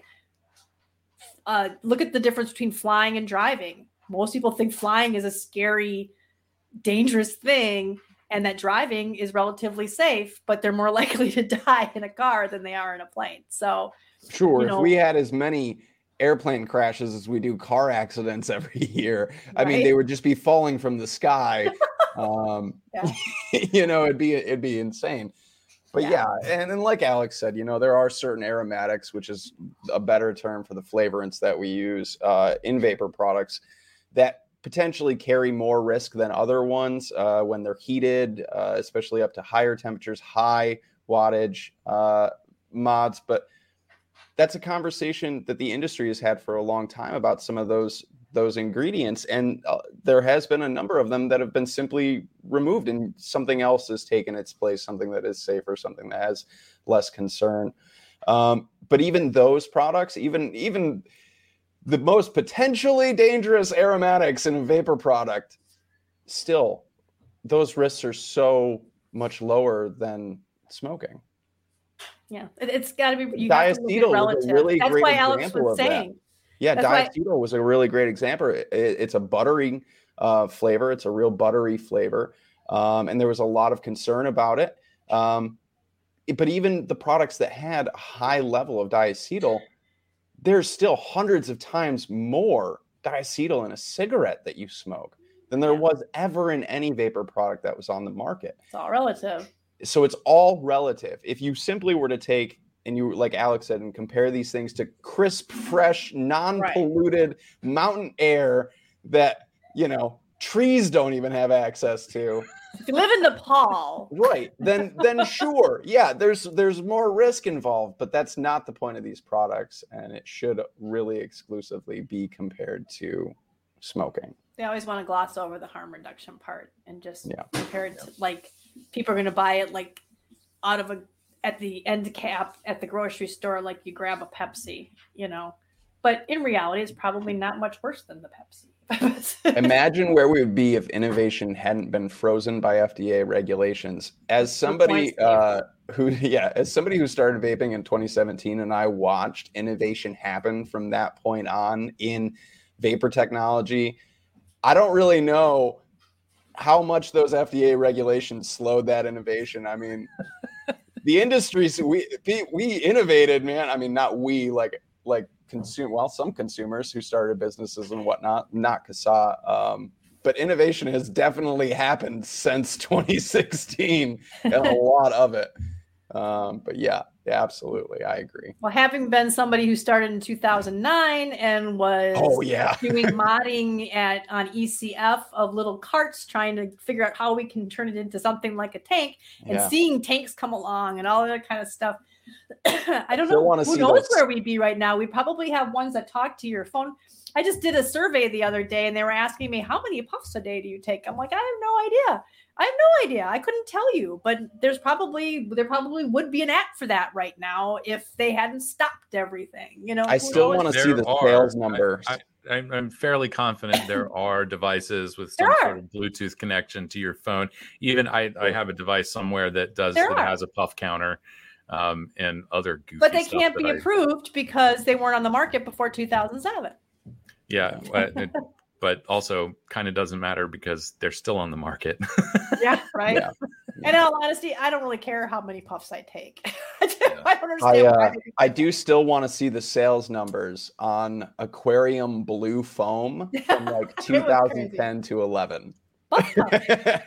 for the, I, it was way before my time, but I've heard plenty of stories about debridging atomizers and using blue aquarium foam. Oh yeah. But oh, yeah. I'm glad that we're beyond those days.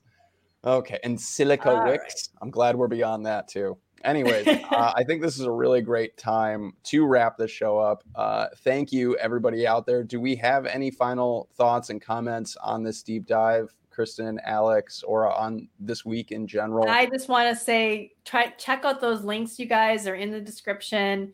Um, learn about the history. It's very important that we know who our opposition is and what their motivations are. And if you only have part of the story, you could be messing up when you're going out there to advocate and such. Uh, Scott G also said really quick before we go, how do we get the word out to people who are still smoking cigarettes? Share this share CASAA with your friends, your mm-hmm. family, uh, share knowledge. Uh, each one teach one. If we can pass that knowledge along uh, from individual, from us to our friends, to our family, to our peers, to our coworkers, that sort of thing in a respectful uh, manner and and just just with compassion and empathy. Uh, and and help teach each other, and that's that is exactly how we pass that information along to people still smoking cigarettes. Um, that's how it got passed along to me. Uh, I didn't really know whether they were safe or not, but I worked with a guy uh, who had switched and he he vaped and we worked together and we went mowing together and he filled the truck with uh, Froot Loops clouds and uh, and it piqued my curiosity and he told me how much better he felt. He told me his story uh, and it wasn't too long after that that I went and I decided to visit the vape shop so that way I could try to quit smoking as well. So that is exactly uh, how we get the word out to people who are still smoking cigarettes. Anyways, thank you to everybody who tuned in this week. Thanks for sticking around. I know we went a little bit past, so thank you guys uh, to everybody who's still here. For podcast listeners, uh, there will be two episodes available. They are the same episode. One is just a shorter hand legislative only episode for people who have a quick commute to work and you want you got 20 minutes you, you want to know what's happening that's the best place to check it out you can get all that information right quick um, Oh, what else we got? If you haven't joined CASAA yet, please do. Uh, it's absolutely free. You can sign up for newsletters. You can be involved in all the things, get alerts for calls to action, all that good stuff. Check out our blog every week. Um, and again, those calls to action and stuff that we have out right now, in particular, the nicotine tax that is nationwide. If you have not done that call to action, please do it right. Leave, leave the stream right this minute, right now don't even listen to the rest of what I have to say and go do that call to action immediately. And you don't have to do it just once. It's not a one and done kind of thing. You can do this multiple times. Please share your personal story in the provided message. Uh, feel free to leave the message that CASAA has in there, but go ahead and share your story as well. Uh, am I forgetting anything? Um, check out the merch shop. You can buy cool swag, t shirts, all sorts of fun stuff over there. I think that's it. I think I think that's the spiel. All right, everybody. Uh, be excellent to each other. Uh, stay safe, and we will see you guys same place, same time next week, 4:30 p.m. Eastern, 1:30 over on that other coast. I don't know the times around the world. You'll have to figure not it out. Alex, not though, not Alex. Alex No, is not going to be be here here next next week. That next week, yeah. Alex We're trying to figure that out. uh, we're gonna give him a week off. He's earned it. And uh, and and I don't know. Me and Kristen have to uh, we have to brainstorm. Figure out what we're gonna do. Yeah. Maniacal laughter. Cue that now. all right, all right, everybody. Yeah, we're we're, we're out of here. Take us away, Kristen.